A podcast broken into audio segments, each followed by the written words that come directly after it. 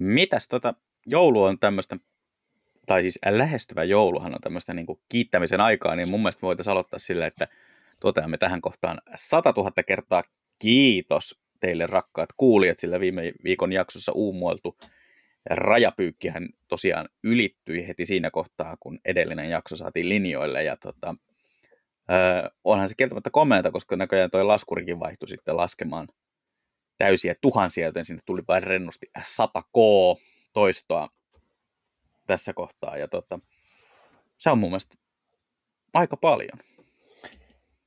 Se on kyllä kieltämättä aika paljon, sanotaan näin, että kun aikanaan tätä podcastia lähinnä niin kuin koronan keskellä omaksi iloksi podcastin käyntiin ja vedeltiin sitä käynnistysnarua ja homma lähti, no ehkä sanotaan, että näin niin kuin mikrofoniteknisesti vähän yskien tai rahisten käyntiin, niin ei ehkä tullut mieleen, että joskus on tommonen, tommonen määrä kuunneltuna, että tota, aika, mä en sano, että hiljaiseksi vetää, mutta sitten mä totesin, että tässähän mä koko ajan höpötän, mutta tota, nöyräksi vetää, että iso kiitos. Si, joo, siitä kyllä tosiaan iso kiitos, ja toti, tosiaan tuli myös, äh, oli hauska kuunnella, tai niin kuin nähdä erilaisia palautteita myös tämän asian tienoilta, sieltä tuli muistaakseni ihan tämmöinen hyvä huomautus, että äh, et satatuhatta tuntia tai satatuhatta toistoa kuulostaa aika absurdilta, meillä on keskimittajaksolla varmaan vähän yli tunti, mutta pyöristetään se noin tuntiin, niin sata kaksikymmentäseitsemän jaksoakin tarkoittaa sitä, että meillä on aika monta palautetta tullut tästä, että on niin kuin, varsinkin mielestäni tuntuu olevan, että tätä showta kuunnellaan aika paljon autossa, kun ajetaan maantiellä. Niin miten voi ollakaan? Niin, ää, se tarkoittaa se kuitenkin sitä tämä meidän jaksomäärä, että keskimäärin, jos olet jokaisen jakson kuunnellut tähän mennessä, niin olemme siis pitäneet sinulle seuraa yli viisi päivää tauotta. Ja se on mun mielestä aika paljon se. Se on kyllä, se on kyllä kieltämättä aika paljon, kun alkaa miettimään. Että... Joo, se oli tota eräs podcastin ystävä, joka antoi myös tämmöisen niin kuin vaihtoehtoisen tulkinnan näille statistiikoille. Niin... Mutta ei siitä mitään. Hei, kiitoksia tästä ja, ja sitten jatketaan eteenpäin. Joo, siis nythän tässä on se, että sata tonnia kaksi vuotta, niin taku alkaa olla ummessa. Ainakin jos saksalainen premium-tuote, niin taku on mennyt jo, mutta osamaksut on edelleen. Hei, tämä on Ajatuksia autoista podcast, jonka pari, parin olet jälleen saapunut. Ää, kanssani tätä ää, takuajan ää, ky, hienoa kysymystä siitä kiinnostaisiko huoltosopimus juontaa Lauri Ahtiainen. Morjesta, morjesta. Ja öö, öö, öö. Vitsi, nyt, nyt on kyllä nyt tosi on hyvää radio. Nyt on nyt, hyvää radio. Nyt on tosi hyvää radio, koska joo. Tota, tota, ja lisäksi showssa ää, aika Kinnunen miettii, olisiko kannattanut tuosta podcasti käytettynä, niin olisi tarvinnut miettiä takuuta tai arvonallenamaa. Se on muuten aivan totta. Kolmevuotias podcast on kuitenkin paljon halvempi kuin, eikö hetkinen, oot, mene, vai meneekö tää, täällä, tässä bisneksessä toisinpäin? No välillä musta tuntuu, että meillä ehkä vähän jakohihna jättää, mutta... No ainakin vinkuu, mutta... tota, joo, ei se mitään. Mitäs, tota, oliko meillä varsinaista jaksoaihetta mielessä? Meillä oli mielestäni tullut palautetta sähköisellä postillakin.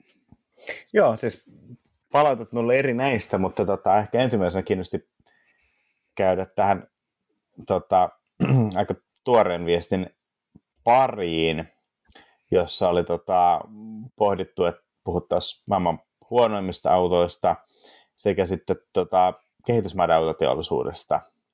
Joo. Äh, voidaan ehkä lähestyä tuon huonojen autojen kautta. Siinä on ehkä aika paljon niin kuin syvyyttä sikäli, että mikä on huono auto, ihan samalla tavalla kuin miettii, mikä on ruma auto.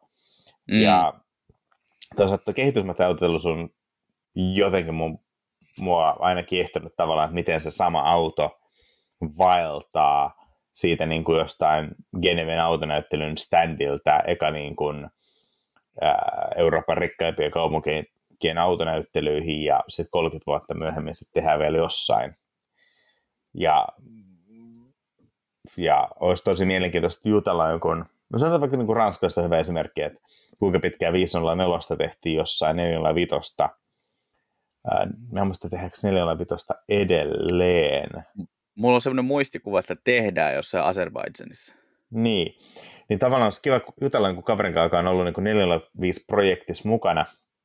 Ihan siis suunnittelemasta autoa niin kuin Euroopan tosikireille ää, niin kuin, ää, yritysautomarkkinoille, että on mietitty just, että minkälaista aluvannetta ja pitääkö olla jossain varustetasossa sitten niin kuin spoileria ja ää, sporttisempaa penkkiä, kun kilpailijat tarjoaa. Kaikkea tällaista niin kuin nyansseja, millä saadaan vallattua asiakkaat sitten Sierralta, Passatilta, ää, Vectralta. Ja miltä niistä tuntuu sitten katsoa tavallaan, kun se oma tai no, oman työn kädenjälki tai ainakin niin kuin osa siitä jatkaa elämäänsä sitten vielä niin kuin jossain toisa, ei nyt toisella puolella maailmaa, mutta kuitenkin ihan toisenlaisilla markkinoilla. Niin, että olisi tavallaan niin kuin kiva tietää, koska tavallaan se kuitenkin osittain vähän niin kuin niiden oma projekti edelleen. Ihan samoin, niin kuin, että Mona Lisa olisi ollut kymmenen, joku, jonkun aikaa jossain Louvren seinällä, sitä alkaa olla vähän nähty, niin sitten se lopulta päätyy jonnekin divariin, missä joku ostaa sen kesämökille ja sitten sit kesämökki myydään ja sitten se jatkaa taas eteenpäin ja tälleen. Ehkä vähän nyt vertaisi neljäkymmentäviisi ja Mona Lisaa vähän niin kuin harkitsematta keskenään, mutta kuitenkin. Aavistuksen kunnianhimoisesti ehkä. Ei mitään pois neljäkymmentäviisi, mutta tota... Mutta ita- italialaista designia molemmat. Mutta tota... Kyllähän näissä tietysti ehkä on se, että toinen on, on tota mystinen öö, taideteollisuuden uniikki kappale ja toinen öö, kauniisti sanottuna ei, vaan on sarjatuotettu uniikki kappale tavalla. Mutta tuossa tota, itse asiassa toi kädenjälkijuttu toi, toi mieleen tämän kommentin. Mä varmaan puhunut ihan loputtomasti tässäkin showssa tuosta David Zuhigin kirjasta, missä hän kertoo tätä niin kuin autoinssina olemisen arkipäivää ja Ja se on mun mielestä jotenkin mainio, koska hän aika nopeasti menee siihen, että hän tota, muistaa tiettyjä projekteja, missä hän on ollut mukana. Eikä vaan siis niitä, niin kuin, mistä hän niin kuin varsinaisesti kirjoitti sen kirjan nämä niin kuin kokonaiset autot, vaan että hän muistaa myös näitä niin kuin pienempiä töitä, mitä hän on tehnyt. Että hän oli muistaakseni se nyt Almeran vai Primeran, faceliftin, A B S-sensorin pidik, Gen muutoksen joutunut tekemään ensimmäisenä työnään Nissan. Joo. Ja tota, sanoi, että hän muistaa sen klipsun edelleen aika hyvin, koska sitä piti siirtää millillä, koska faceliftin yhteydessä muuttui joku reititys ja niin kuin näin. Ja tota, se vaatii sitten sen, että, että joku katsoo ne muutokset läpi ja niin kuin, että haittaako ne mitään muuta ja sitten ei muuta kuin nimet alle paperiin ja kädimallit laulamaan. Joo. Ja sitten toinen oli muistaakseni tämä... Oliko se nyt sitten Primeran jonkun mallin mittaristo, mitä hän oli ollut suunnittelemassa ja sanoi, että hän, siinä oli, on, tota, hän, se oli jotenkin tosi ylpeä muistaakseni taustavalaistuksesta tai jostakin tällaisesta, että siihen käytettiin niin kuin paljon aikaa ja vaivaa ja niin kuin näin. Ja sanoi, että aina kun hän näkee sellaisen auton kadulla, niin hän edelleen koukkaa sille puolelle katsomaan, että miten se, miltä se mittaristo näyttää tänä päivänä. Mutta tavallaan toi ehkä niinku tiivistää sitä, mitä tavallaan mä yritin niinku ehkä vähän erittäin huonosti hakea tuossa, että meillähän vanhat autot on yksilöitä, mutta tota, henkilö, joka on monta vuotta työstänyt jotain automallia, niin sillähän se automalli on tavallaan, ää, se on niinku se automalli, että joku sanoi, joku sanoi sit vaikka, että se neljäkymmentäviisi oli niinku hänen, hänen projektinsa. Ja se ei tarkoita sitä yhtä neljäkymmentäviisi, jota joku niinku hitsaa pi, pihalla kasaan, vaan nimenomaan se neljäkymmentäviisi-projekti. Ja nehän on nähneet lukemattoman määrän niin kuin prototyyppiautoja, jotka on käytetty ja kierrätetty, pistetty eteenpäin, esisarjan autoja, törmäystestiautoja ja näin. Tavallaan sit se on niin kuin loppujen lopuksi se on niin kuin makkara. Sitten kun sä oot niinku tavallaan sanonut reseptin kunto ja tuotanto alkaa, niin niitä tehdään sitten lukematon määrä kappaleita ja et sä välttämättä suuremmin mihinkään kappaleeseen kiinni, vaan niinku siihen, siihen tota, niinku yleisen ajatukseen aiheesta Peugeot neljäsataaviisi ja sä vastaat siitä. Mm. Että tavallaan se auto ei ole niinku enää siinä kohtaa yksilö, vaan se on niinku se koko... En, mikäkään olisi fiksu, sä oot parempi näissä, joku fiksu sana tähän. No se on, en, en mä, mä luulen, että tota, tosi monesti ne, he, tota, mun mielestä autoinsinöörit rinnastaa sen, niin kuin, nämä niin kuin projektit, niin ää, se jää tietysti niin kuin aika, ajanjaksona mieleen. Ja siihen saattaa aika usein liittyä toki myös niin kuin sen projektin ulkopuolisia asioita, että saattaa miettiä sitä, että niin kuin asuttiin viisi vuotta siinä ja siinä maassa, kun oltiin töissä siellä ja siellä tehtaalla ja tota, tai suunnittelutoimistossa ja lapset oli pieniä ja niin poispäin. Että ainakin tässä Zuhigin kirjassa niin hän, hän puhuu niin kuin aika avoimesti myös sitä, että mitä niin kuin perheelle kuuluu samaan aikaan, kun niin kuin pohdittiin sitä, että olisiko tämä Nissan vähän nähty, että, että mut, jos haluaa siirtyä Renaultille, niin sitten pitäisi siirtyä Ranskaan. Niin, niin joo. Ja niin kuin kaikkea täm, tämmöisiä, niin tota, mä oon myös käsittänyt, että niin kuin se ajanjakso tavallaan ja ehkä se niin kuin työryhmä on se, mitä muistetaan näistä, näistä projekteista. Et sen takia saattaa tulla niin kuin aika nostalgishenkisiä hymyjä, kun puhuu jollekin, että tota, mitenkäs tämmöinen malli ja sitten sieltä tulee, että olin mukana siinä ja siinä projektissa. Mä oon itse asiassa, ehkä nyt kun ollaan matkalla aiheeseen sen verran niin kuin loivalla lähestymiskulmalla, niin just tullut mieleen, mulla on mä oon muutamalla keikalla jotenkin tullut siis Saksasta merkkien kanssa puheeksi, että et mulla on Audi A kaksi ja eka kerta oli Audi Q kaksi julkkarissa. Joo, kaveri hehkutti mulle hirveän paljon se ilmavastuskerrointa. Olisiko se ollut vaikka nolla kaksikymmentäyhdeksän tai jotain? Tämä on todella kova niin tällaiselle korkeahkolle autolle. Sitten mä vaan totesin sille, että eikö A kaksi ilmavastuskerron on ollut nolla kaksikymmentäseitsemän ja sitten siinä kolmella ekomallissa nolla kaksikymmentäviisi, vaikka sekin on aika korkea auto. Toki toinen on pieni tila-auto ja toinen on katumaasturi, mutta siis kun hänen argumenttinsa oli, että korkeahkoauto. Mm. Ja sitten se aloitti heti silleen, että joo, tämä on katumaasturi, se on tila-auto ja sitten hyvin nopeasti se lämpössä selitti viisi minuuttia innoissa siitä, että se oli hänen ekoja projekteja Audilla, kun hän oli just valmistunut ottanut Audilla ja vitsi, että oli makea, että kun oli niin kuin, tuotekehityksessä oli niin kuin ihan törkeästi rahaa, just että alumiinikorit ja kaikki tällaiset, sitten se oli ihan liekeis siitä. Ja tota, toinen oli myös tyyppi, joka oli, mä en muista, se projektipäällikkönä, mutta se oli jotenkin merkittävä rooli A M G G T-urheiluautossa. Ja päädyin sitten tota Gin Tonikin äärellä juttelemaan vähän kaikesta. Ja jotenkin taas tämä A kaksi tuli ilmi, ja sitten hän mainitsi, että tota, hän on ollut tekemässä töitä siinä. Että tota, hän aloitti Audilla tekemällä diplomityön A kahdeksan Coupeen ovisuunnittelusta. Eli y- ykkössukupolven A kahdeksansta tehtiin yksi kappale Coupé-mallia johonkin okay. näyttelyyn. Joo. Se löytyy ihan, siis pistää A kahdeksan Coupeen Googleen. Mutta tota, no sitä ei otettu ikinä tuotantoon. Mutta hänen dippatyö käsitteli sen ovia, jonka takia hän sitten aukesi ovi Audin ovisuunnitteluun. Ja sitten mm. mainitsin, että hänen ensimmäinen sarjatuotanto-autonsa oli sitten A kaksi takaovet. Ja varmaan loogisesti sikäli, että kun jatkettiin alumiinin parissa. Sitten sanoin, että jos sä joskus purkailet sieltä takaovien ovipahveen, niin sieltä ovesta löytyy yllättävän paljon äänieristettä. Se on, siitä on noin kaksi kiloa, mikä on tavallaan kohtuutonta autossa, missä tehtiin törkeän kalliita tuotantoinvestointia, että saatiin painoa pois. Mm. Mutta ongelma on se, että ne alumiiniset takaovet oli niin keveät, että kun sen oven laittoi normaali voimalla kiinni, niin sen oven massa ei riittänyt painamaan tiivisteitä kasaan sen verran, että se ovi olisi mennyt lukkoon, vaan se ei aina siihen tuulihakaan. Mm. Joten he joutuivat laittamaan oveen vähän helposti lisättävää massaa, eli äänieristettä, jotta siitä tuli vähän painavampi, ja se meni netisti kiinni. Mä en ole ikinä avannut sen ovia, mutta, tai siis avannut ovia niin kuin, siis, niin kuin, ää, rakenteellisesti, että mä en ole pystynyt niin kuin, tutkimaan. Et ole purkanut tätä ovia. Niin, en ole purkanut ovia, mutta tota, siis, tavallaan niin kuin, tämmöiset keskustelut on mun mielestä niin kuin, todella hauskoja, hauskoja tota, tollaista niin kuin tietoa, millä niin kuin hyvin vaikea käyttää, että no mihin, mihin mä niin kuin käyttäisin tätä jotain autoa.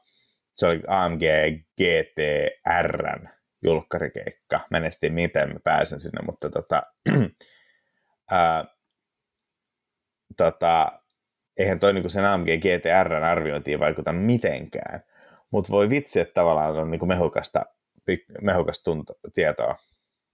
On se, joo. Ja siis mun mielestä noissa on kuitenkin hauska huomata se, että tota, silloinkin kun kyse ei ole mitään niin kuin valtavasta maailmanmenestystuotteesta, niin kyllä kuitenkin huomaa sen, että se työryhmä on suhtautunut siihen aika intohimoisesti.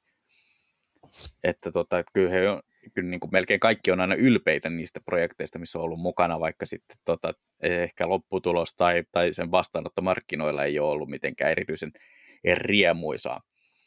Ähm, mulla on hämärä muistikuva, että mä olisin kaksisataakahdeksan Peugeotin keikalla istunut vastapäätä jotakin P S A-hevoa, joka tota, olisiko hän ollut siis Xantiassa mukana. Okei. Okay.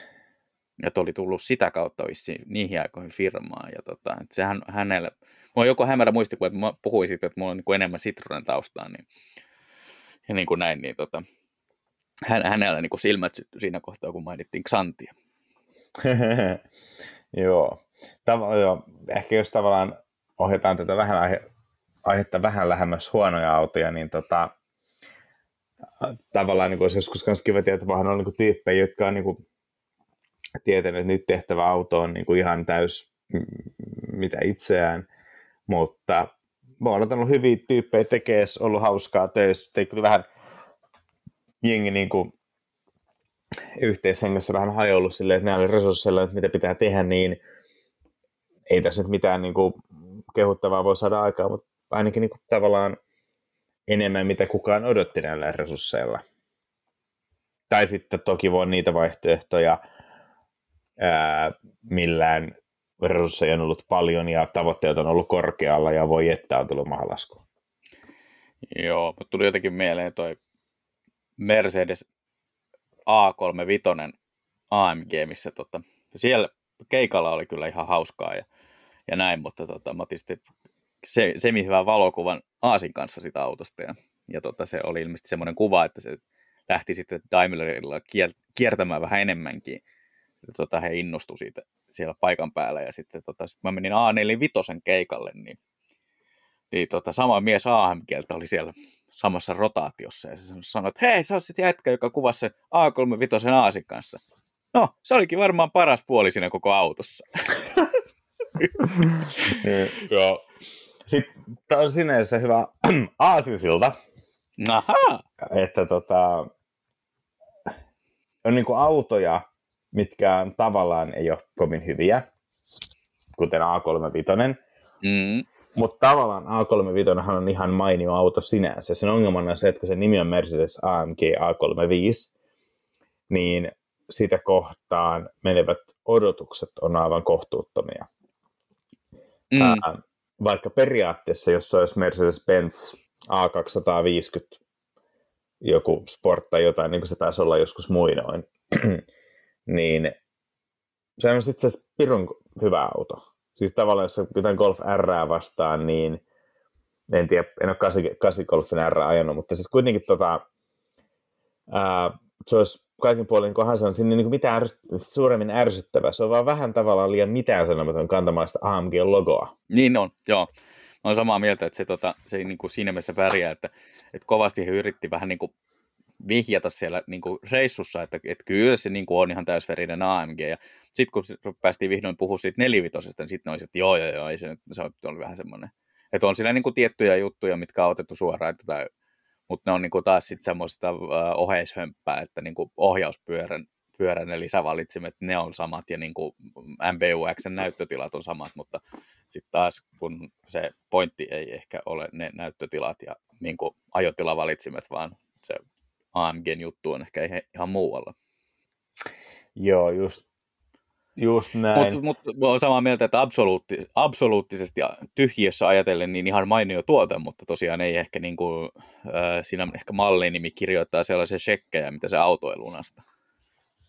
No mutta jos sun pitäisi niinku heittää nyt kylmiltä, että tota, vaikka, vaikka yksi huono auto, niin mikä tulee ensimmäisen mieleen? Yksi huono auto. Se on kyllä aika paha. Siinä on, niitä on niin tota, tavallaan yhtä aikaa tosi monta ja toisaalta ei. Siinä on vähän ongelmana, ehkä se ei uskaltaisi hirveästi sanoa, koska tota, aika moni näistä niin kuin oikeasti huonoista autoista, joista ilmeisesti tosi monen nimi alkaa sanalla Morris, niin, ää, niin tota, mä oon kuullut näistä lähinnä legendoja. Että on aika vähän omia kokemuksia esimerkiksi ää, Morris Marinasta tai niin kuin tämän tyyppisistä. Joo, ja käsitteeksi näissäkin tavallaan, no ilmeisesti vähän yhdistyy tavallaan välinpitämätön suunnittelu, että autoissa on niin kuin tavallaan tietynlaisia huonoja ominaisuuksia sen takia, että ei ollut resursseja tai ää, moti, moti, motivaatiota ää, niin kuin suunnitella jotain tiety, tiettyjä asioita hyvin, mutta ilmeisesti se pääpointti on kuitenkin lähinnä se laatu, millä ne on tehty, koska tohon aikaan Iso-Britanniassa oli aika hankalaa valmistaa mitään, koska koko ajan oli lakkoja. Minusta kuvaavaa on se, että Fordilla oli Escort-tehdas, oliko varmaan Escortin aikaa, tässä oli itse asiassa Korttina, eikö hetkinen, Escortin aikaa. No joo, mutta kuitenkin siis siinä seitsemänkymmentä-kahdeksankymmentäluvulla, mm. varmaan seitsemänkymmentäluku oli se pää, pääaika, niin kuitenkin niillä oli tehdas Briteissä, mutta sitten oli backup-tehdas, olisiko ollut Belgiassa tai Hollannissa, joka lyötiin käyntiin silloin, kun se Britannian tehdas meni lakkoon. Ja siis kun kaikki tietää, miten kallis asia autoteollisuudessa on niin kuin tehdas, tuotantolaitokset, kaikki vastaavat tällaiset, niin se, että sulla pitää olla backup, on niin kuin äärimmäisen iso juttu. Ja se, että se backup pitää olla vain lakkoilun takia. Niin tota, ja siis tämä lakkoiluhan nimenomaan oli se syy, minkä takia Iso-Britannian autoteollisuus ajoi itsensä alas.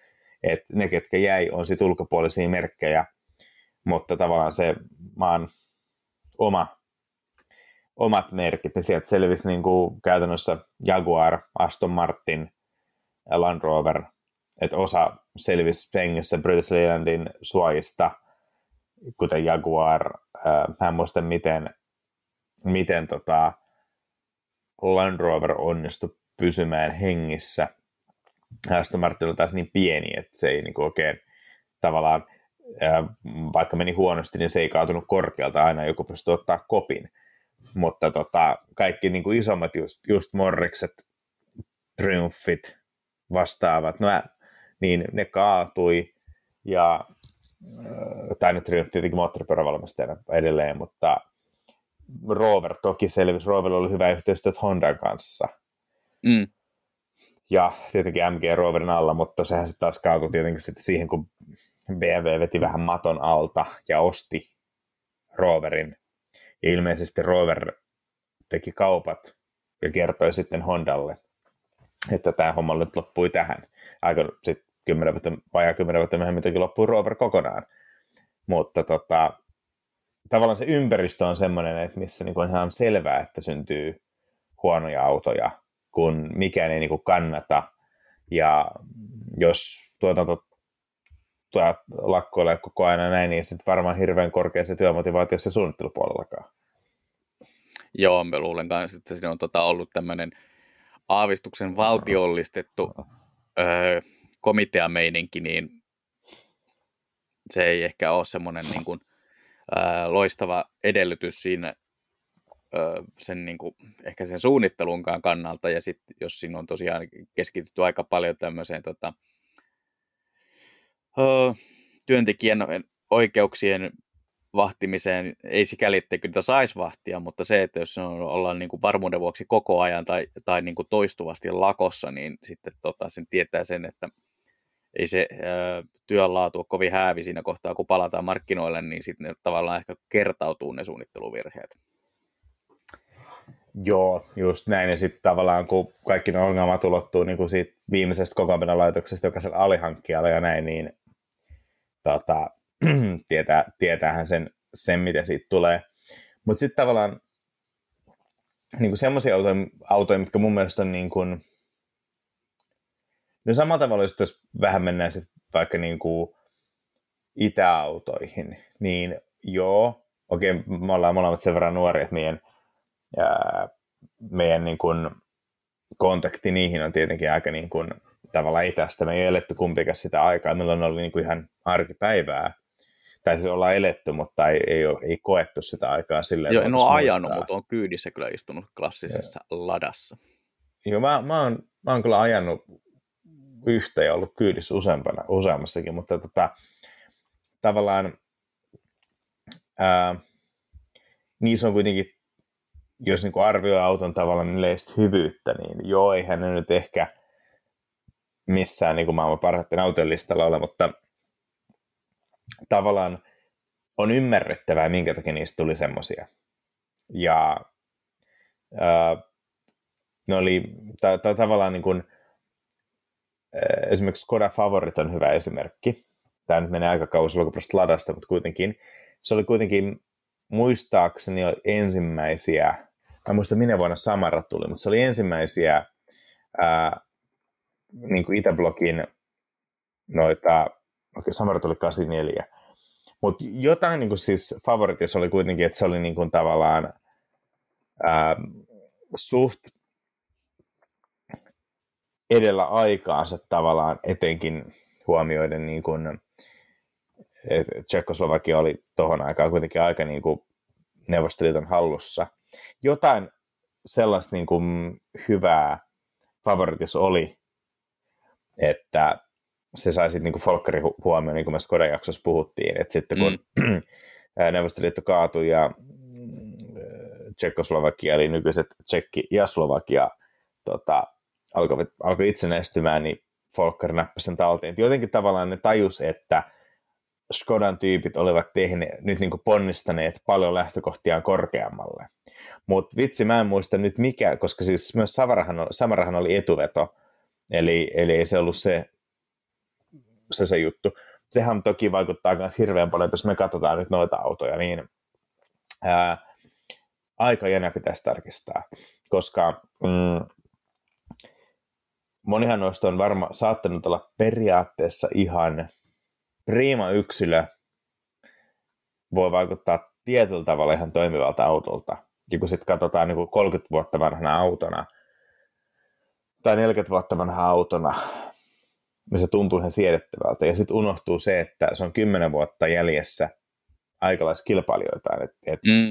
et, mä en ole Samaralla ajanut, tämä huono esimerkki, mutta sanoin, että jos Samara tuli myyntiin kahdeksankymmentäneljä, niin jos se on autona about samaa tasoa kuin ykkösgolfi, paitsi työlaadultaan huonompi, ja nyt se taitaan niin kuin klassikkokoajana, niin a, kaikki ne niin kuin laatuvirheet on korjattu vuosien saatossa, kun se on ollut jollain harrastajalla, ja b, meidän näkökulmasta on hyvin vaikea verrata vuoden kahdeksankymmentäneljä Samaraa vuoden seitsemänkymmentäneljä Golfiin, koska, tai siis se ero tuntuu pieneltä, mutta nyt jos sä tuot myyntiin auton, jonka ominaisuudet on kymmenen vuotta vanhasta autosta, niin sehän on täysi katastrofi. Niin, se on ihan totta. Äh, että siinä tota, sekin on, se on niinku jo mun mielestä tarpeeksi haastavaa tavallaan päästä tutustumaan jotenkin jollain tavalla edustamaan tämmöiseen aikakoneyksilöön tämmöisestä vanhasta mallista, mutta tota, sitten se, että sit pitää vielä asettaa se kontekstin siihen, että mitä muuta on ollut ollut tarjolla siihen aikaan ja siihen hintaan. Niin. Joo, toi konteksti on just, just se niin kuin mun mielestä tärkeä. Sen takia mä aika usein sanon, että jos autot, mihin pitää sanoa autoihin, mihin mä niin kuin petyn, niin tavallaan, jos katsotaan vaikka jotain Toyotan Aikon hintaista autoa, niin, no, tai Fiat Pandan, koska Panda pitää mainita, niin totta kai jos on Pandassa hyväksyy paljon semmoisia ominaisuuksia, mitä kalliimmassa autossa ei hyväksy, koska se riittää, että se auto on hintaluokassa on erinomainen. Toki sen pitää olla myös luotettava ja niin kuin hyvin toimiva, mutta tavallaan niin kuin ominaisuuksien puolesta, niin tietyt asiat, sanotaan, että Panda-tasoinen auto on siinä hintaluokassa tosi hyvä, mutta jos sä myysit Golfin hintaista autoa Panda-tasoisena ominaisuuksena, se on ihan vitsi. Mm. Mä yritin just miettiä tämän näppärä auton, mikä tähän olisi voinut heittää esimerkiksi, mutta ei kyllä tullut mieleen. Joo, se on tota, ihan, ihan hyvä pointti. Mutta tosiaan joo, tuommoisia niin oikeasti huonoja, niin, niin ne on vähän, vähän haastavia. Ö, yksi, mitä muistelen hirveällä lämmöllä, oli siis tämä Top Gearin itäautospesiaali, siis se pätkä.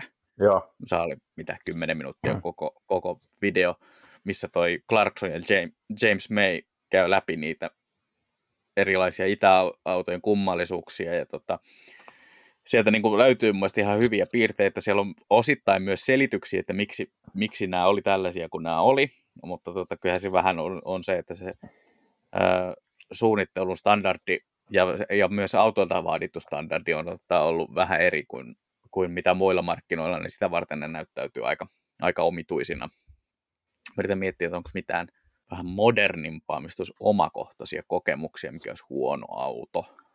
No ehkä tässä kohtaa vielä täydentää sen, että kyllähän hyvä esimerkki on, tai siis ää, yksi, minkä takia autot myös vanhentui käsiin, oli se, että ei ollut mitään motivaatiota harrastaa tuotekehitystä.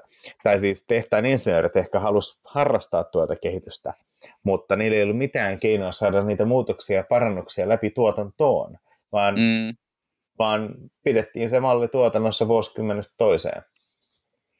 Joo, mä voisin kuvitella, että suljetulla markkinoilla niin tosiaan ei ole ehkä hirveätä, hirveätä tota tarvetta panostaa joka vuosi siihen, että olisi uusi vuosimalli, jos olisi uusia teknisiä innovaatioita, koska ainoa syy varsinaisesti kehittää mitään, niin on se, että jos se pitää saada se näyttämään niin kuin propagandatarkoituksessa hyvältä verrattuna niin siis ulko, ulkomaailman kilpailijoita vastaan. Sitten taas sisämarkkinoiden kannalta niin voisin kuvitella, että suora, se niin kuin vuosi vuodelta alemmas painuva valmistuskustannus on, on puolestaan paljon tärkeämpi.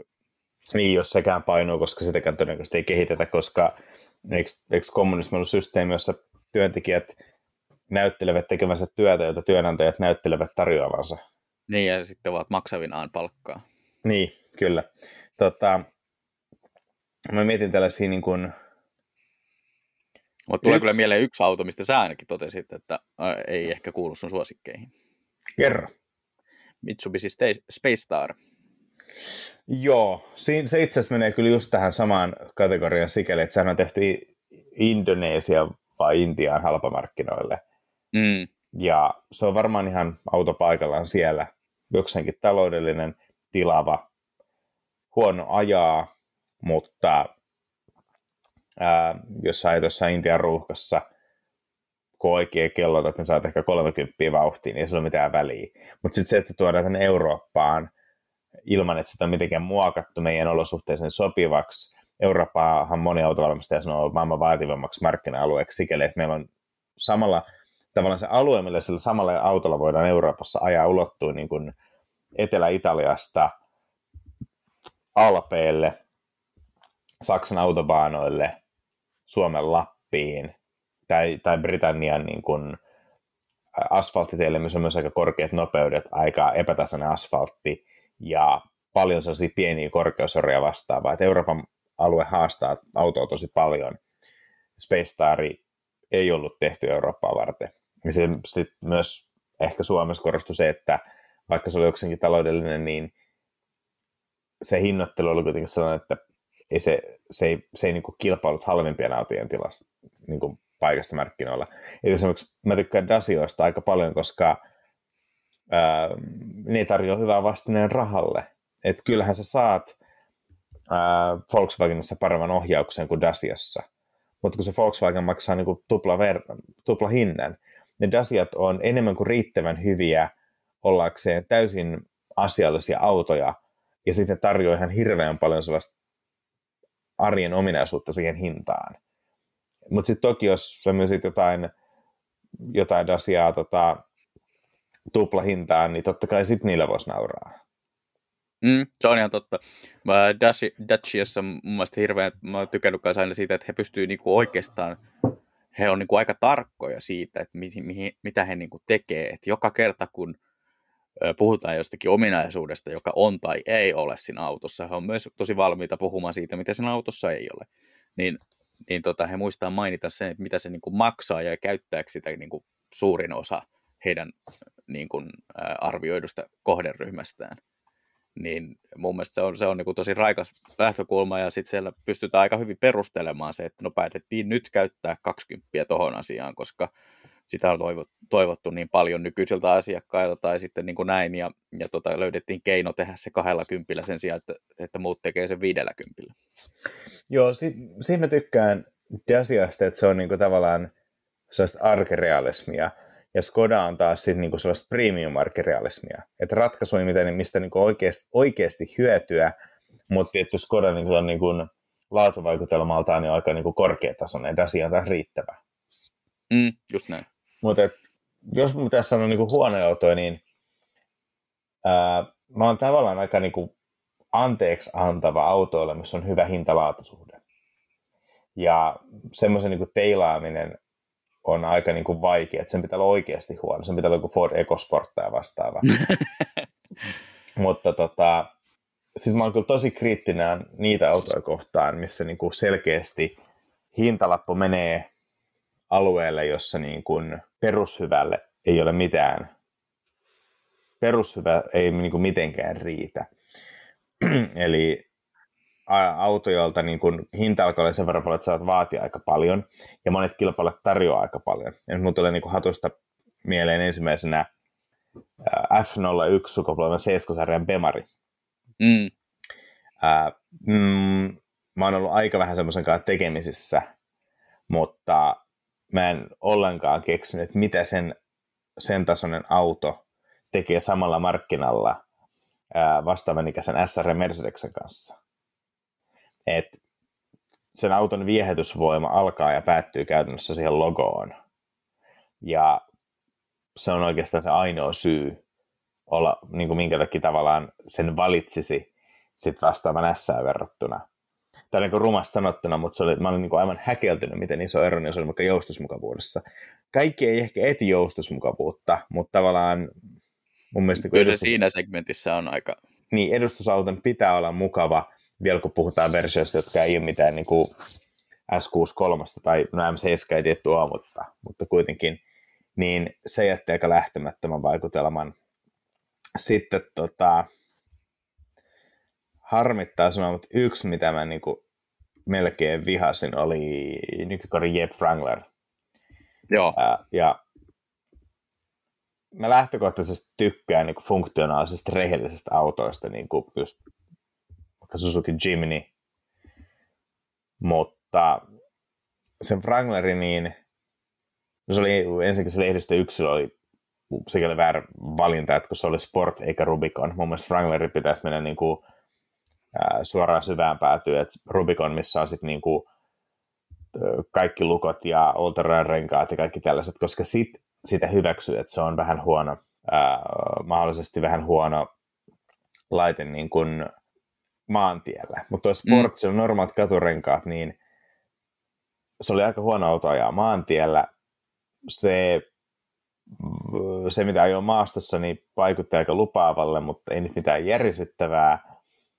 Ja sitten siinä oli kaikkea niin sellaista keskeneräisyyttä tai karkeutta, että parkki, mä menin siihen jumiin parkkihalliin, koska mä olin ajanut ruutuun, kääntää renkaat niin laidaltaan kun menee, sammuttanut auton, rattilukko vetänyt päälle, ja kun lähinkaupasta, niin rattilukko ei suostunut vapauttamaan, koska ne renkaat tavallaan, tappiin käynyt renkaat väänti vastaan, niin se ei saanut rattilukkoa pois. Sitten mun piti käytännössä kahdella kädellä vääntää rattia, niin kuin viimeisetkin klapit pois kovalla voimalla, ja kolmannella kädellä painaa starttinappia, että se vapauttaa rattilukon. Mm. Ja toi oli niin kuitenkin vuoden kaksituhattakaksikymmentä auto. Niin Wranglerilla on aikansa ja paikkansa, ja varmaan joku Rubicon jossain niin kuin Jenkki-erämaassa, niin Tota, mastereita, mitä siellä on, niin varmaan tosi makea, mutta niin kun, se ei toiminut ollenkaan Suomessa. Joo, mulle jäi, tota, mä ajoin myöhemmin sitä Wranglerin lataushybridiä ja mulle jäi vähän samanlaiset fiilikset, että siis tykkäsin tavallaan tosi paljon, koska on se niin kuin todella erilainen auto, mutta siinä on myös aika paljon semmoisia niin kuin idiosynkraattisia ää, Wrangler-ratkaisuja, jotka tekee sitä vähän aavistuksen tota, niin kuin nihkeen niin kuin ihan tavallisessa arkipäivässä. Että, niin, joo. Niin. Joo, siis paremmalla suunnittelulla se auto voi säilyttää sen saman maastokyvykkyyden ja samat jäykät akselit, kaiken tällaisen, mutta silti se olisi myös parempi auto elää arkea. Niin mun mielestä hyvä vertailukohta on se, että miten taas se äärettömän mukava Defender on. Totta kai ne on täysin erilaisia ratkaisuja, mutta tavallaan vastauksia samaan ongelmaan. Ja Wranglerinkin valmistamista on kuitenkin harjoiteltu jo joku hetki. Joo, toki mä haluaisin mennä kokeilemaan noin molemmilla niin oikeasti rankkaa maasta. Mä veikkaan, toivoisin, että jossain kohtaa se Wrangler alkaa saamaan etumatkaa. Ihan vaan sille, että se on niin, niin paljon yksinkertaisempi, robustimpi rakenne kuin Defender. Mutta joo, jos mä pitäisi niin omaan käyttöön hankkia autoja, vaikka mä ajaisinkin se jonkun verran maastossa, niin täytyisi mennä tosi rankkaa maastoon, että se Wranglerin Ää, toiminta sillä viiden prosentin käyttöalueella perusteli sen huonouden sitten sen yhdeksänkymmentäviisi prosentin ajossa. Sen sijaan sitten harrasteautona käytetty Wrangler voisi olla ihan hauska, koska siinä tilanteessa mä kyllä ymmärtäisin tosi hyvin, että nyt on, että kun mä nimenomaan etsin maastoautoa, niin se on enemmän vaan luonnetta, mutta jos se on niin kuin uusi auto ja se pitää arvioida uutena autona, niin se mielipide on aika eri.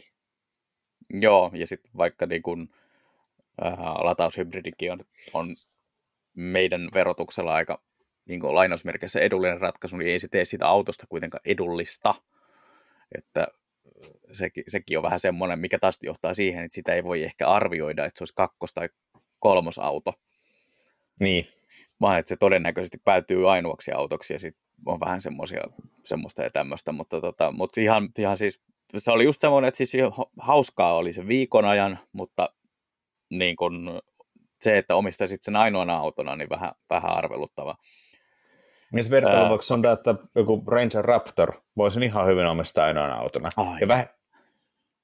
Sitä niin. Varten Ranger Raptor on meidän maskotti. Totta. Tota, ehkä toinen tavallaan, missä mä sanoin tästä seitsemän-bemarista, niin myös niin kuin edelliset kolmos- ja vitossarja, eli F kolmekymmentä ja F kymmenen, niin niissä mun mielestä, siis ne ei missään mielessä niin, niin huonoja, mutta niissä näkyy aika pahasti käsittääkseni se, että autot oli suunnittelupöydällä just silloin, kun tuli tämä asuntolainakriisi kaksituhattakahdeksan kaksituhattayhdeksän. Mm. Ja jos vertaa vaikka vitossarjaa, eli edeltävä oli E kuusikymmentä vitossarjaa, joka tuli joskus kaksituhattakolme ehkä. Siitä luokkaa, sattuu neljä, mutta... Joo, ja tota, niin siinä oli aika paljon käytetty alumiinia ja kaikkia vastaavaa, niin kuin kalliita rakenteita. Ja sitten kun tämä F kymmenen-vitosarja tuli, niin se globaali taloustilanne oli kai aika niin kuin ahdistava. Niin B M W ilmeisesti suunnitteli sen auton toimimaan niin kuin lamamallina. Käytettiin halvempia ratkaisuja, käytettiin paljon vähemmän kevytmetalleja. Ja tavallaan laskettiin rimaa, jotta sitä autoa voidaan kustannustehokkaasti myydä maailmantilanteessa, joka sitten kuitenkaan ei tapahtunut. Eli se auto, maailman, ta, taloustilanne elpyi tosi nopea, eikä tullutkaan sellaista kymmenen vuoden, kymmenen vuoden pitkää lamaa, jossa se auto oli suunniteltu pärjäämään. Ja sen takia esimerkiksi, no ei E kuusikymmentä sisusta mikään huikea ollut, mutta ehkä sen, sen sisusta ei silti ollut ehkä ihan älyttömän hyvä.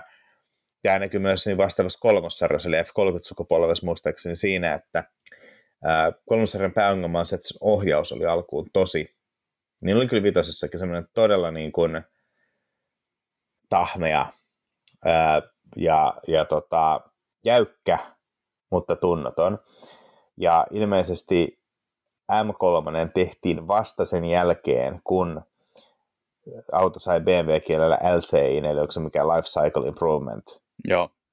Eli, eli tavallaan tekninen facelifti tapahtui. Ja ilmeisesti tekniseen faceliftiin kuului osittain sen auton keulan korirakenteen merkittävä jäykentäminen, mm. mikä oli niin kuin M-osastolla kynnyskysymys siihen, että he voivat sen M kolme ylipäänsä tehdä. Seitäkään ei tullut mun mielestä kovin hyvä auto, mutta mä ymmärrän tavallaan, minkä takia se lopputulos on tällainen, kun on kuullut vähän enemmän sitä kehitystarinaa. Joo, mä olen siis... kuullut, kuullut tämän saman, että nimenomaan se keulan, keulan lötköys oli se syy, miksi tuota M-osastolla ilmoitettiin aluksi vaan, että näin. Tähän saattaa liittyä se, että ilmeisesti about noihin aikoihin Euro NCAP törmäystestiohjelmaan tuli se, että törmätään koko keulalla. Normaalista ajataan kuusikymmentäneljä kilsaa tunnissa niin, että onko se kolmekymmentä pinnaa keulasta törmää esteeseen. Joo. Ja sitten se, ne pelät, pelkäsivät, että autoista tulee liian jäykkiä. Että jos sä törmäät kevyemmin, niin se auto ei painu kasaan ollenkaan ja tulee liian raju kiihtyvyys. Niin tota, eli sama ongelma, joka turheiluauto voi toimia hyvin kahdessasadassa, mutta se on kivireki viisikymmentä. Niin tämä on se, että törmää kuusikymmentäneljä kilsaa tunnissa ihan mukavasti, mutta, mutta sitten hitaampaa vauhtia, niin tosi kovaa. Niin ne alko, Euro N C A P alkoi törmäämään, olisiko noin kolmekymmentä, niin että koko keula ottaa osuman. Mm. Se voi olla, että Bemarilla tapahtui joku optimointivirhe suunnittelussa siihen tai jotain, että sitten sit korirakenteessa tehtiin tavallaan toimiva kahdessa vaikeassa törmäystilanteessa, niin sitten se ei ollut enää ajodynaamisesti riittävän jäykkä tai jotain. Mutta tavallaan Bemari teki siis kompromisseja taloustilanteeseen, joka lopulta ei toteutunut sen auton olemassaolon aikana. ja sitä kautta mun mielestä se auto oli niin kuin valmistajan mittapuulla tietty alisuoriutuminen. Se näkyy siinä, että esimerkiksi nykyinen kolmossarja on todella hyvä hyppy eteenpäin. Se on taas nyt se auto, mikä kolmospemori pitäisi olla. Mm. Se on joo. Sitten tota, joskus jotain tulee mieleen, muutamia tuommoisia niin kuin tavallaan yhdistelmiä. Noin muistaakseni kohtuullisen iso, iso tota, henkinen ristiriita tämän Kia Rio-automaatin kanssa silloin, kun se tuli. Koska tota, mm. siinä autossa koki sen, että se start-stop-järjestelmä ja, ja vaihteisto oli niin kuin eri paria. Joten se auto saattoi niin kuin hätääntyä siitä, mitä se start-stoppi tekee. Ja se korostui siksi siinä, että jos sä vai, tuut semmoiseen melko tavalliseen ajotilanteeseen, kun esimerkiksi vaihdat, vaihdat tota, pysäytät auton ja vaihdat D:ltä R:lle, eli aiot esimerkiksi peruuttaa ruutuun. Ja siinä välissä se start-stoppi ennättää sammuttaa sen moottorin, ja siinä kohtaa se vaihteisto ei enää tiedäkään, mitä pitäisi tehdä. Ja sitten sinne tulee vaan niinku piippausten sä, säästämänä semmoinen tota, ilmoitus sinne mittaristoon, joka voi kääntää suurin piirtein, että pelasta minut. Joo, muistaakseni aina toimittiin sen auton aikanaan sulle, ja taisin sanoa, että nyt ei kyllä voida paras auto. No joo, se, tää oli varmaan se saatesana, tai muistaakseni mä annoin sulle Corolla vaihtarina, ja sä sanoit, että aika hyvät autokaupat tein. Joo. Ja tota, olen samaa mieltä, mutta tota, näin, mutta tota, se, se oli semmoinen, että se jäi niinku mieleen, että siinä ei ollut niinku, nyt, niinku yhtään mietitty sitä loppuun asti, että se, se ei niinku, mä ajoin sen myöhemmin nyt, nyt tota, kevyt hybridi versiona, niin se oli selkeästi parempi kyllä. Joo, siis kev- kev- niin kuin huonostuminen vaihteisto on niin kuin niitä raivastuttavampia asioita. Se käytännössä pilaa melkein auto kuin auton. Et yksi, ei sanota, että ihan noihin aiempien tasolle tipahan, mutta tota, mä en ole viime hetken ajanut ää, Volkswagen-konsernin kolme litrasta T D I V kuusi.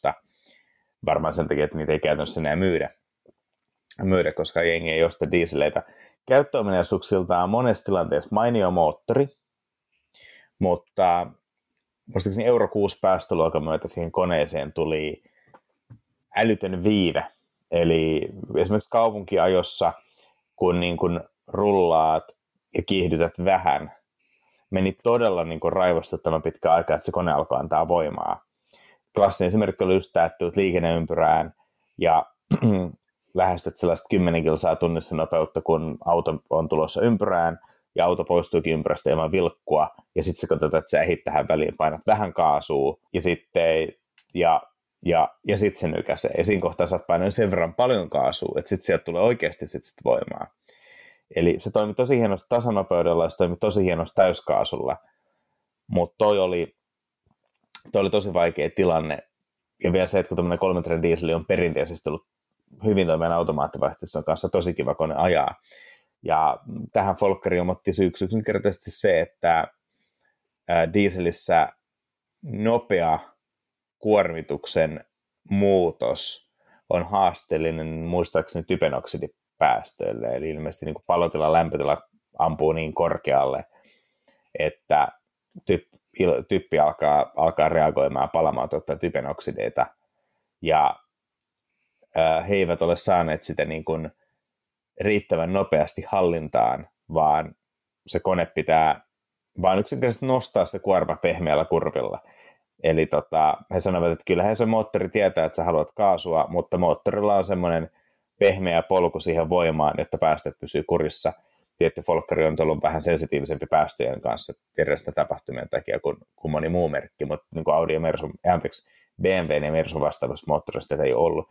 Ei siis, tämä ei missään nimessä tee noista autoista, missä kone on niin kuin huonoa, mutta se on aika iso niin kuin kauneusmerkki, kauneusvirhe muuten ihan hienoissa autoissa. Joo, ja sitten on myös siinä kohtaa, jos olet liikennevaloissa ja, ja tota, ää, sattuu olemassa start-stoppi käytössä, niin kun se joutuu niin kuin käynnistämään sen moottorin, niin sen jälkeen pyytää kaasua. Niin, niin siinä tulee vähän se, että tota, se niin kuin jahkailee ja jahkailee, ja sitten ainoa tapa poistua siitä tilanteesta on ajaa ihan täytenä Audi-kuskina niin kuin, öö, semmoista kaksi kolmasosa kaasua. Koska siinä kohtaa sä oot niin kuin, tosi, tosi myöhässä siihen vihreäseen valoon nähden.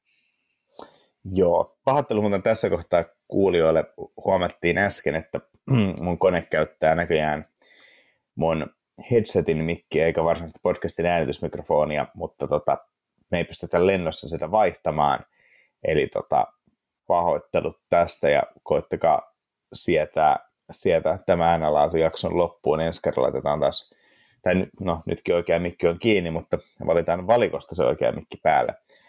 Ei se mitään, sulla ei vissiin kauluspaita päällä, se on nyt ritissyt kovin paljon verrattuna siihen, siihen tota yhteen jaksoon, mistä tulee valituksia.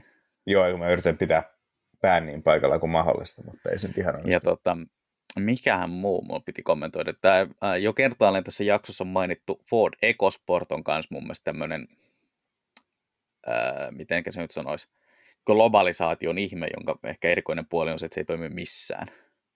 Tai en mä tiedä, saattaa se on tosi hyvä Intian markkinoilla ja Brasilian markkinoilla, mutta... Mikä toi aika usein on tuo maailmanauton ongelma, että sit se on, niin kun siinä on kaikkien, kaikkien maailmanmarkkinoiden kompromissit samassa autossa. Vähän niin kuin edellinen Micra. Turbaanimikra. Turbaanimikra, kyllä. Että se oli tosiaan ihan, ihan fakta, mitä he kertoivat, että tota, nyt on taka, takaistumet muotoiltu eurooppalaiseen malliin tässä uude, nykyisessä Micrassa, että niin tarvitsee enää varautua siihen, että sillä kuljetetaan ää, turbanipäisiä mieshenkilöitä. Sitten tota, oma lukunsa toki on myös tietenkin autot, joissa se huonous tulee niin kuin yllättävistä ylläpitokuluista. Eli tota, autohan voi olla uutena miten hyvä tahansa, mutta jos se pettää ostajan olettaman laatuvaikutelman, esimerkiksi ruosteella, tai vaihteistovioilla tai just vaikka jakoketjuvioilla, mitä erilaisia merkillä on ollut, niin mä ymmärrän vielä virheet, mutta siinä kohtaa, jos valmistaja ei niin kuin nöyränä ilmoita, että joo, sori, me mokattiin, että pistetään sun laite kuntoon, ota tuosta sijaisauto, niin sitten alkaa kyllä häviä ymmärrys. Ja vaikka nykyautot on monelta osin tosi luotettavia, niin just nämä ruostoimet, mistä vaikka Mercedes kärsii yhdeksänkymmentäluvun loppupuolella, Väyrystä ja muiden kanssa. Mä ihmettelen, että ei ole tullut enempää niin kuin mainehaittaa. Samoin sitten nämä just Audin yksi pilkku kahdeksan ja kaksilitraisen T F S:n öljynkulutukset, joka oli tosi pitkä kivinen tie, kunnes sitten lopulta homma alkoi ratkeamaan. Oliko se, että joku, joku jätti A viisi Audi-liikkeen pihalle, johon oli kylkeen tarrotettu, että ei mene takuuseen, koska ominaisuus ei kelpaa vaihtoautoksi, koska rikki. Joo. Tai että se auto vei niin paljon öljyä, että vaihtoautopuoli ei ottanut sitä vastaan, mutta huoltopuoli ei korjannut takuuseen, koska se menee tehtaan rajoihin. Niin tollaset tavallaan on, on niin kuin, autot on kuluvia laitteita, monimutkaisia laitteita, mutta toi oli kuitenkin ihan puhas suunnitteluvirhe.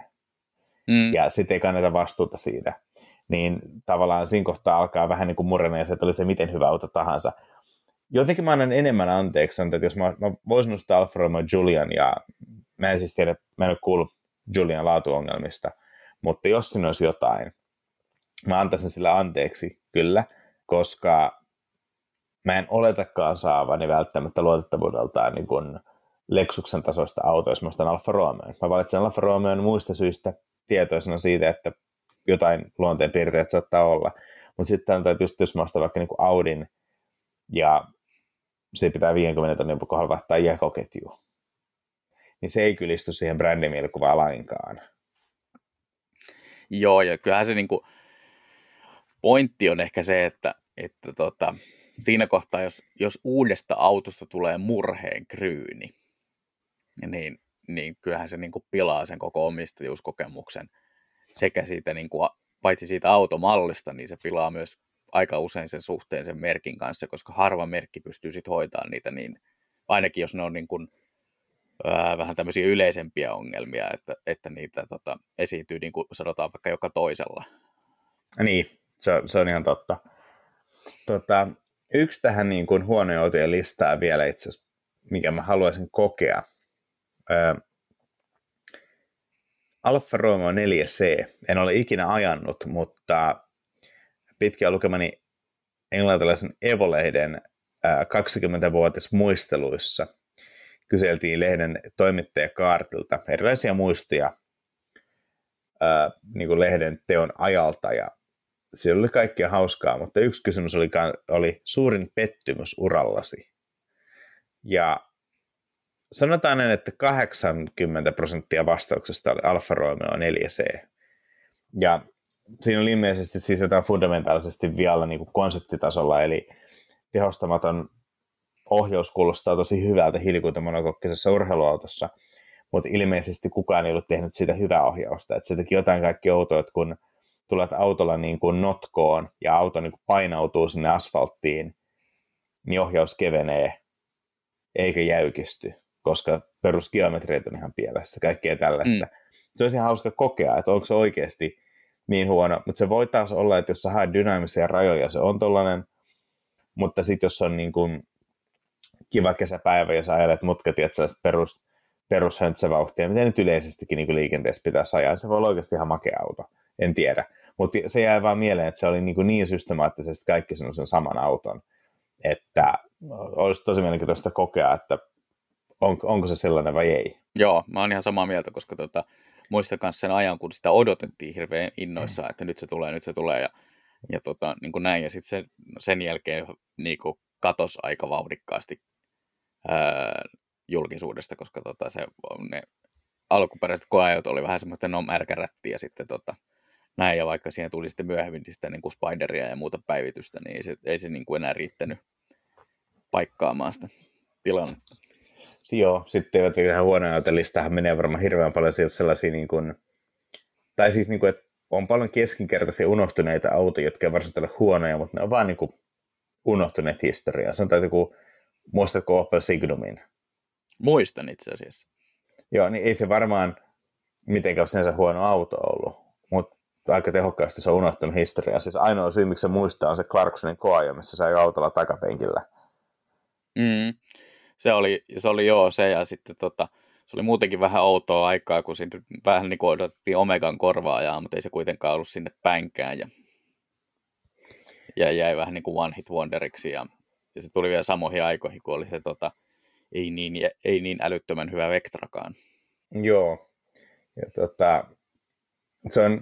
Vectra tavallaan... E X R oli kyllä, vitsi se oli, tai se mikä, ei, ei kun O P C se oli meillä, joo. Niin, niin, se oli kyllä kans huono. Mä en ole ajanut sitä kyllä ikinä. No hyvä. se, tota, siinä niinku koro, korostui semmoinen tota, ää, veltto-oppelmainen olemus. Ja sitten siihen oli laitettu aivan liikaa tehoa. Joo, se toinen, mikä mä halusin kokea tota sarjaa, todennäköisesti on toi Jigi. Dodge Caliber S R V. Joo. Tota, sen sijaan taas esimerkiksi mä oon lyhyesti tehnyt P T Cruiseria. Mä odotin, että se olisi ihan hirveä auto, mutta se oli oikeasti ihan niin kuin auto, mikä niin kuin oikeasti yllätti positiivisesti. Et mä ymmärrän täysin, miksi siitä on myyty niin paljon. Se on niin kuin tavallaan se Minin retrohenki yhdistettynä oikeasti toimimaan tila-autoon. Toki Minin etu on se, että kun se alkaa vanhentumaan, niin hot hatch on ajaton auto. Se, että se on Minin näköinen ja se retrous tavallaan vähän alkaa ikääntyä. No Minin kohdalla ei, koska se oli tosi hienosti tehty. P T Cruiser on aika kitsi. Mutta sitten kun sulla on niinku kitsin näköinen vanha tila-auto, niin mä ymmärrän, miten tähän maineeseen on niinku tultu, mutta siis se oli positiivinen yllätys niinku ominaisuuksiltaan. Et tavallaan vaikka niinku varmaan aika moni niinku pitää P T Cruiseria nykyään ihan läppänä. Niin, no se on tullut vähän omanlaisensa meemi. Erityisesti vissiin Yhdysvalloissa, mistä tuo tota, Regular Car Reviews oli tehnyt ihan hyvän P T Cruiser koeajon muutama vuosi sitten, missä he puhuu siitä, että se P T Cruiser on niin kuin auto nykyisin, joka annetaan sille sukulaiselle, jolla ei mene kovin hyvin. Joo, nämäkin on käsittänyt. Vähän, käsittänyt. Vähän semmoinen säälipalkinto. Mutta sitten just tavallaan se, ehkä tuohon alkuperäiseen kysymykseen just, että huono auto uutena, öö, huono auto omistaa, vai, vai niin kuin auto, josta tulee huono niin kuin historian takia. Et yksi hyvä esimerkki autosta, mitä periaatteessa ihan oikeutetusti arvosteltiin aika voimakkaasti, oli W sata neljäkymmentä-sarjan S-sarja. Nykyään älyttömän hieno nuori klassikkoauto ja viimeisiä sellaisia Mersun niin kuin ylilaadun linnakkeita, mutta auto oli suunniteltu kahdeksankymmentäluvun nousuhuumassa ja kaikki oli vedetty niin kuin varman päälle överiksi ylilaadulla ja tuplalasit ja kaikki, kaikki, niin kuin tavallaan kaikki sen autossa huokuu, että jos jonkun asian pystyy tekemään perusteellisemmin, se tehtiin perusteellisemmin. Ja, ja tavallaan vielä just tähän kahdeksankymmentäluvun nousuhuumaan, että kun B M W oli kolmesataa hevosvoimainen V kaksitoista, niin Mersun piti kehittää kolmesataa kilowattinen V kaksitoista ja näin. Ja sitten se auto tuli myyntiin just sillä hetkellä, kun tämä maailma, mihin se oli suunniteltu, loppui. Berliinin muuri murtu ja niin Neuvostoliitto sortu ja ää, Japanin, Japanin talouskupla puhkesi. Ja sitten sulla oli se tavallaan siihen maailmaan aivan liian suuri auto. Saksassa ei mahtunut niin kuin Syltin saaren, eli saksalaisen eliitin kesälomapaikan ää, junaan, koska se oli vähän liian leveä. Ja siitä tuli tavallaan, niin kuin, se oli tietyllä tapaa niin kuin täysin väärä auto siihen aikaan, mutta sitten kuitenkin se oli älyttömän hyvä auto irrotettuna siitä ympäristöstä, mihin se saapui.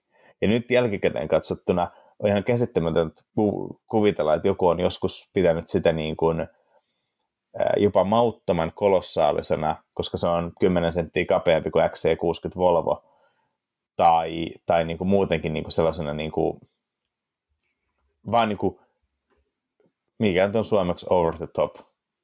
Niin, ylilyönti.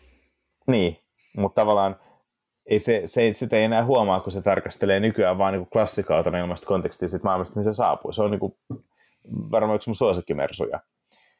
Sen mm. sijaan taas, jos pitäisi sanoa niin tuoreista suurista pettymyksistä, niin sekin on mun mielestä Mersu, mikä on tavallaan aika hyvä, mutta mun mielestä aika huono.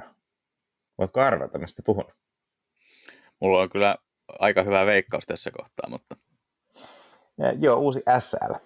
Siis tavallaan tekee urheiluautoasioita aika hyvin, suorituskykyä tosi hyvin. viisi vitosta siis ajanut, eli siitä on nelisilinderiset, nelisylinderiset neljä kolme ja sitten on V kahdeksan, eli viisi viisi kuusi kolme mm. versiot, niin tämä vähemmän vihainen V kahdeksan liikkuu pirun hyvin, kone hieno, mutkatiellä jees ajaa, häivyttää hienosti, varsin hienosti massansa, ohjaus toimii, alusta toimii, kaikki on kunnossa.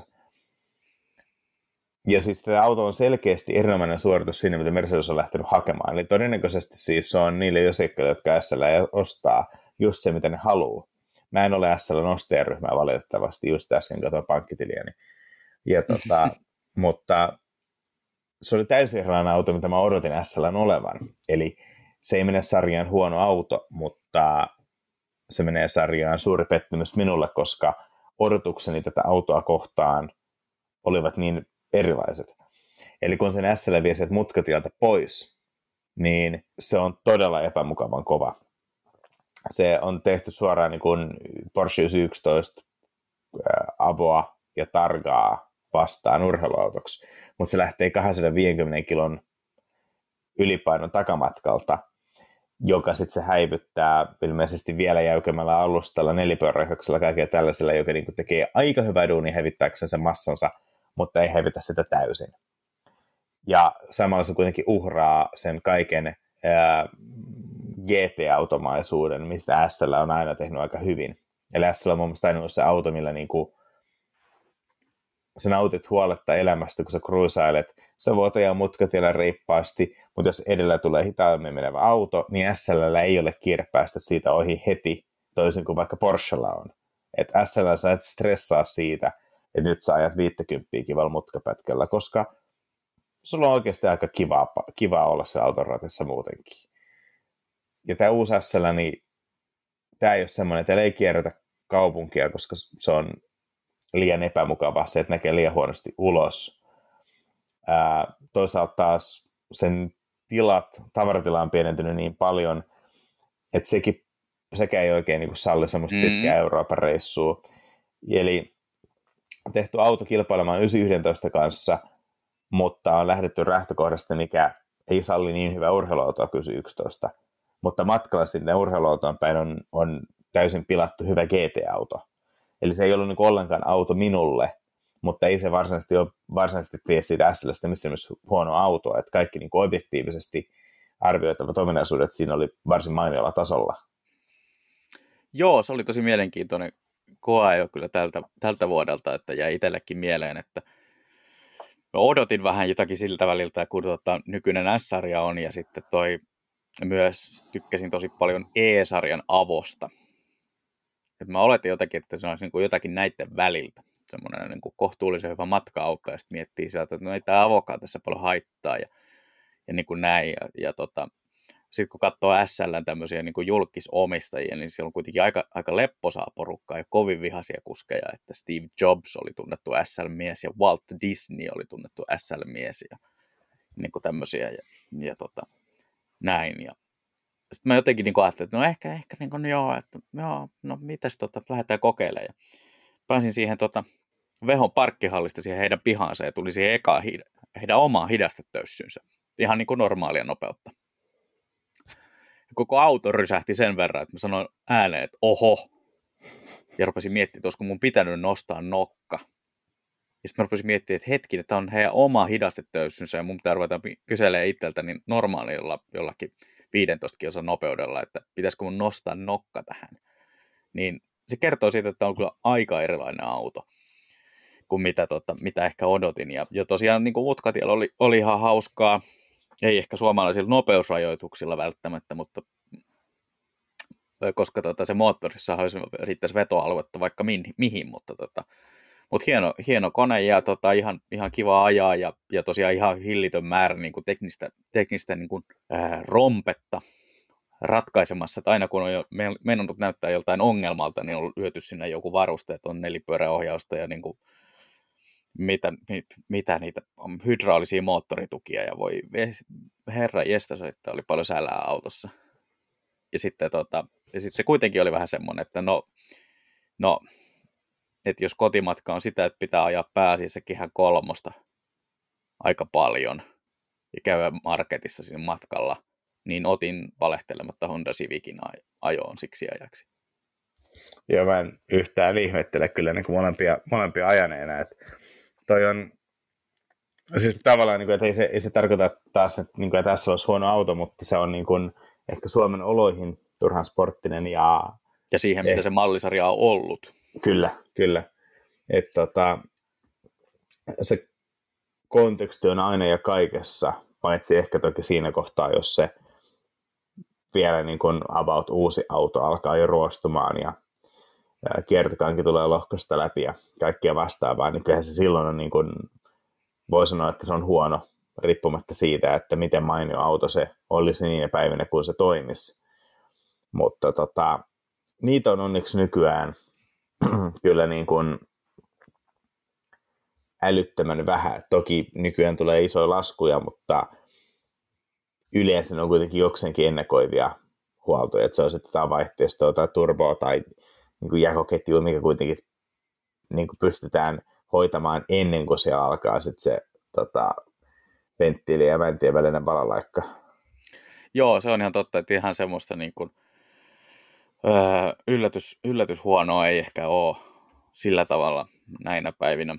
Pettymyksiä ja just tämmöisiä niin kuin speksistä ohihuitasemisia voi olla. Tulee mieleen muutamakin tämmöinen kanssa, missä tota, oli ehkä lupailtu vähän enemmän kuin kuin mitä toimitettu.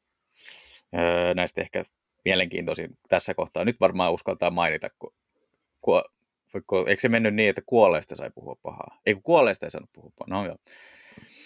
No, joka tapauksessa Insignia G S I, silloin kun se tuli. Mä ajattelin, että Opel tuo sporttisen Insignian, että jes, että mä tykätty kakkosen Insigniasta tosi paljon. Ylipäätään autona ja niin kuin näin. Ja, ja sitten, tota, sitten he pitkään piti esitelmää, että, tota, että joo, tätä, tätä, näitä kaikkia komponentteja on vaihdettu ja niin kuin näin, että niin kuin, äh, hirveä määrä näitä tota, äh, etujousituksen komponentteja vaihdeltu ja, ja niin kuin kehitettiin itse omat penkit, että, että tota, säästettiin vähän painossa ja kustannuksissa ja tota, ei tarvinnut maksaa rekarorahoja näistä ja, ja niin kuin näin. Ja, niin kuin, tosi paljon semmoisia niin kuin perushyvää niin kuin järkevää rahan käyttöä kuulosti olevan, ja, ja sitten tota, sit päästiin ajamaan, ja se oli pikkusen vakaampi kuin perusmalli. Joo, se toi niin kuin ylilupaaminen on myös niin, niin järjettömän iso helmasynti. Että... Joo, ja sitten mun mielestä tota, toinen oli, oli tota Audin Q kolme sportback, mistä ilmeisesti olikaan joku yleinen harhaluulo, että se sportback tarkoittaisi sitä, että se olisi jotenkin sporttinen se auto. Niin oliko tämä semmoisessa... Siinä joku takapenkin päätila. Niin tämä oli se, missä kävit joku keskustelun urheilullisuudesta.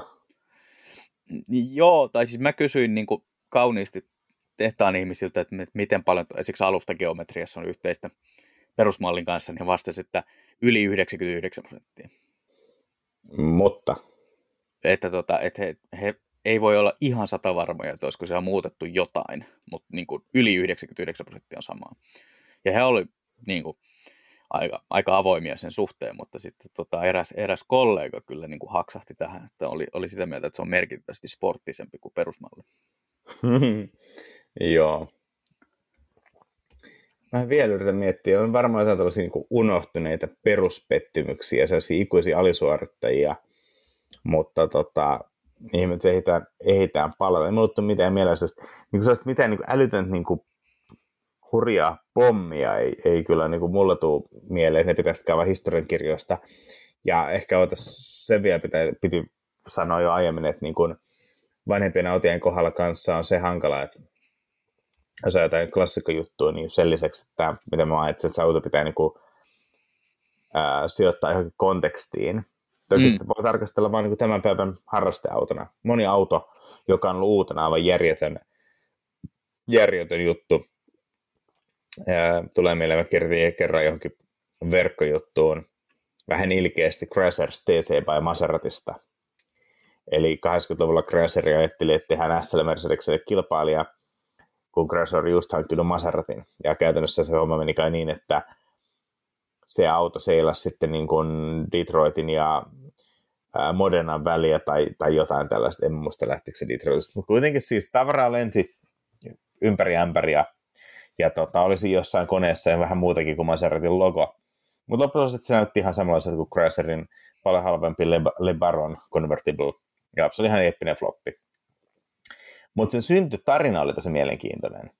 Ja sitten mä kirjoitin niinku siihen, että auto vähän on mitä on, mutta tota, täällä on tosi mielenkiintoinen tarina. Mä ymmärrän, miksi tämä auto on olemassa. Ja sitten itse asiassa auton omistaja oli lukenut sen jutun ja laittanut mulle mailia. Ja mä olin eka vähän apua, kun en mä halua niinku kenenkään harrastaa autoa tavallaan pissata. Mm. Niin sellaiset, että sä olit ymmärtänyt ihan täysin. Että et, tämähän on niinku tosi eeppinen floppihan, tämä oli uutena, mutta just se, että outo historia, mikä vähän johti tämän floppaamiseen, niin tekee tästä esimerkiksi harrasteauton. Sitten oli jotenkin semmoinen hyvä mieli, että vitsi, että onneksi niinku tämä viestintä meni niinku perille, että niinku, mä ymmärrän täysin jonkun auton harrastamiseen, riippumatta siitä, miten hyvä se auto on ollut uutena. Päinvastoin moni vähän tuollaisen niinku kitukasvuisesti eläneen auton potentiaali harrastautuna voi olla paljon mielenkiintoisempi. Et, et, tavallaan, niinku, että nykyinen Toyota Corolla on tosi, tosi, tosi hyvä auto. Mä ymmärrän, että ne myydään tosi paljon, mutta jännä nähdä, että onko kukaan jaksaa kolmekymmentä vuoden päästä harrastaa nyky-Corollaa, koska se on kaikessa niin perushyvä, että ei siinä hirveästä mielenkiintoa. Paljon enemmän mielenkiintoisempia on ne hirveät flopit. Siellä on, siellä on tosiaan joo.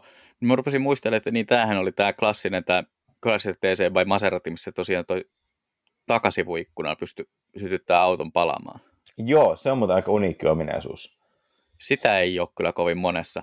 Öö, toinen ehkä tämmöinen auto kanssa, missä, mistä voisi ehkä sanoa kanssa, että on tämmöisiä niin kuin täynnä uniikkeja ominaisuuksia ja muiden, monien mielestä floppi, niin oli tämä tota Pontiac Fiero, mistä toi Jason Camisa teki aivan loistavan, loistavan jakso, missä tota videosarjansa Hägertyllä, missä hän tota käy läpi sen auton moninaisia ominaisuuksia ja se, sekä sitä, että se suunniteltiin niin kuin täysin, täysin pöl, pölhöllä pretenssillä, että se näyttää niin makealta, että jengi luulee sitä urheiluautoksi, mutta sen tavoite si, tehtaan sisäisesti oli se, että se ei maksaisi juuri mitään ja sillä pystyisi saavuttaa, oliko se, mitä se oli, viisikymmentä, viisikymmentä mailia per gallona niin kuin kulutuslukeman.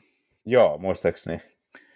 Niin, että se olisi niin kuin tosi taloudellinen. Että se pitäisi olla oikeastaan niin kuin taloudellinen töihin kulkemiskone, joka näyttää urheiluautolta, se ei saisi maksaa mitään, ja sitä kautta sille varmuuden vuoksi annettu oikeastaan niin kuin, annettiin niin kuin tosi taloudellisia tai niin kuin ihan off the shelf kamaa ja otettiin, lainattiin niin kuin jousituksia eri platformeista ja niin kuin näin, niin tota, se on, se on niin kuin kanssa semmoinen huikea tarina siitä, ja sitten tota, lopputuloksena on se, että kaikki nämä ratkaisut johti siihen, että jos yksi asia ei sytyttänyt sitä autoa tulee, niin jokin toinen asia sytytti sen tulee.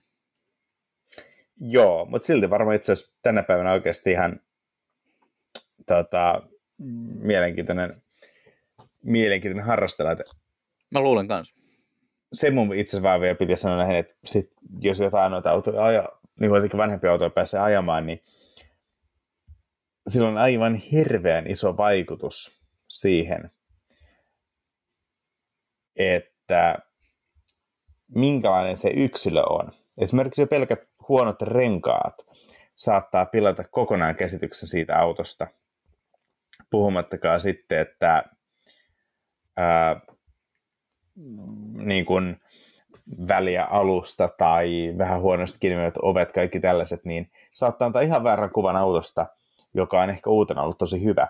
Ja sen takia, että niin klassikko-juttujen tekeminen on välillä tosi vaikeaa, koska jos sattuu olemaan yksilö, mikä jättää, jos auto on semmoinen, mikä niin kiinnostaa, mutta yksilö jättää tosi kylmäksi, niin se on välillä aika vaivallista niin etsiä se toinen yksilö ajettavaksi.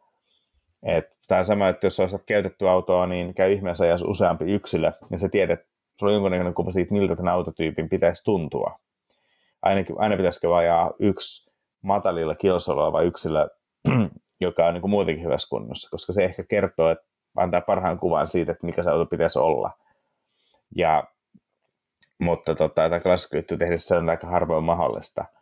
Ja sitten jos on semmoinen vähän öö, yksilö, mistä herää se käsitys, että olikohan tämä nyt oikeasti kovin hyvä. Se on ihan törkeä vaikea niin tehdä sit, sitten juttua, missä niin yrittää kertoa lukijoille, minkälainen se auto on, kun pitää kierrellä sen ympärillä, että en oikeastaan pysty sanoa, koska toi yksi oli todennäköisesti niin huono, että ei tämä automalli voi olla niin huono. Ei mut noin raju ole ikinä käynyt, mutta tota, tavallaan se, että jos sattumaan varmasti vaan niin pääsee kanssa kokeilemaan jotain autoa ja se tuntuu tosi pettymykseltä, niin siitä jos alkaa olemaan kolmekymmentä vuotta ikää, niin kannattaa miettiä, että oliko se tämä yksilö vai onko tämä automalli yleensäkin vaan tämmöinen. Mm, se on ihan totta, että noissa just tuollaisissa vanhemmissa autoissa niin täytyy olla tosi tarkkana, tarkkana siitä, että se tota, vaatii sen, että sillä autolla on ollut, ollut niin kuin edes kohtuullinen historia, että jos se, se saattaa tarkoittaa sitä, että sillä on ollut siis oikeastaan aika hyvä historia, koska siinä kohtaa, kun se on joku kolmekymmentä vuotta tai kolmekymmentäviisi vuotta vanha tämmöinen niin kuin työsuhdekulkinen. Muistaakseni näin Nissan Sunin tässä yksi päivä. Niin, niin sehän vaatii oikeastaan sitä, että se on ollut aika hyvällä pidolla, että se selviää näihin, näihin päiviin asti aika fiksun kuntoisena. Joo, se on ihan totta. Mutta olisiko se aika laittaa tämä jakso pikkuhiljaa pakettiin ennen kuin tästäkin ilmenee lisää tyyppiviikoja? Ennen kuin alkaa ruostua. Tämä on ollut Ajatuksia autoista -podcast, jolle voi laittaa esimerkiksi ruostesuojausvinkkejä, sähköpostitse ajatuksia autoista gmail piste com sähköpostiosoitteella, Facebookissa Ajatuksia autoista -sivulle ja Instagramissa olemme tuttuun tapaan at ajatuksia autoista. Laurille voi tyrkyttää parhaita Chrysler T C by Maserati tota, harrastevinkkejä. Öö, joo, tuonne Twitteriin tai Instagramin tunnuksella at Lahtiain, ja öö, Aakelle voi koittaa myydä priimakuntoisen esimerkkikappaleen Pontiac Aztekia Twitteristä at Mondrestik tai Instagramista at Mondrestik kolme tuhatta. Aztek on kyllä vähän, se pitäisi kyllä ehkä kokeilla, että olisiko se niin outo, että se kelpaisi. Ilmeisesti siinä on mielestäni paljon hyvää ajatusta, joka tuotit, josta suuri osa kai toteutettiin väärin ja väärään aikaan. Ja pelottavinta oli ilmeisesti se, että General Motorsin johtoryhmä ihan oikeasti kuvitteli, että heillä on nyt kova hitti käsissään, ja se auto vedettiin jotain ohituskaistaa tuotantoon, koska se piti saada ihan heti tekemään rahaa firmalle. Sen, mm. sen jälkeen he tajusivat, että olisi varmaan hyvä, että autofirmassa olisi niin johtavassa asemassa myös joku henkilö, joka tietää autoista jotain ja autojen ostajista, josta ei ne ymmärtää auto-ostajien ostokäyttäytymistä, koska he tajusivat itsekin, että tämä homma ei toimi, jos heillä ei ole ketään, joka ymmärtää autosta.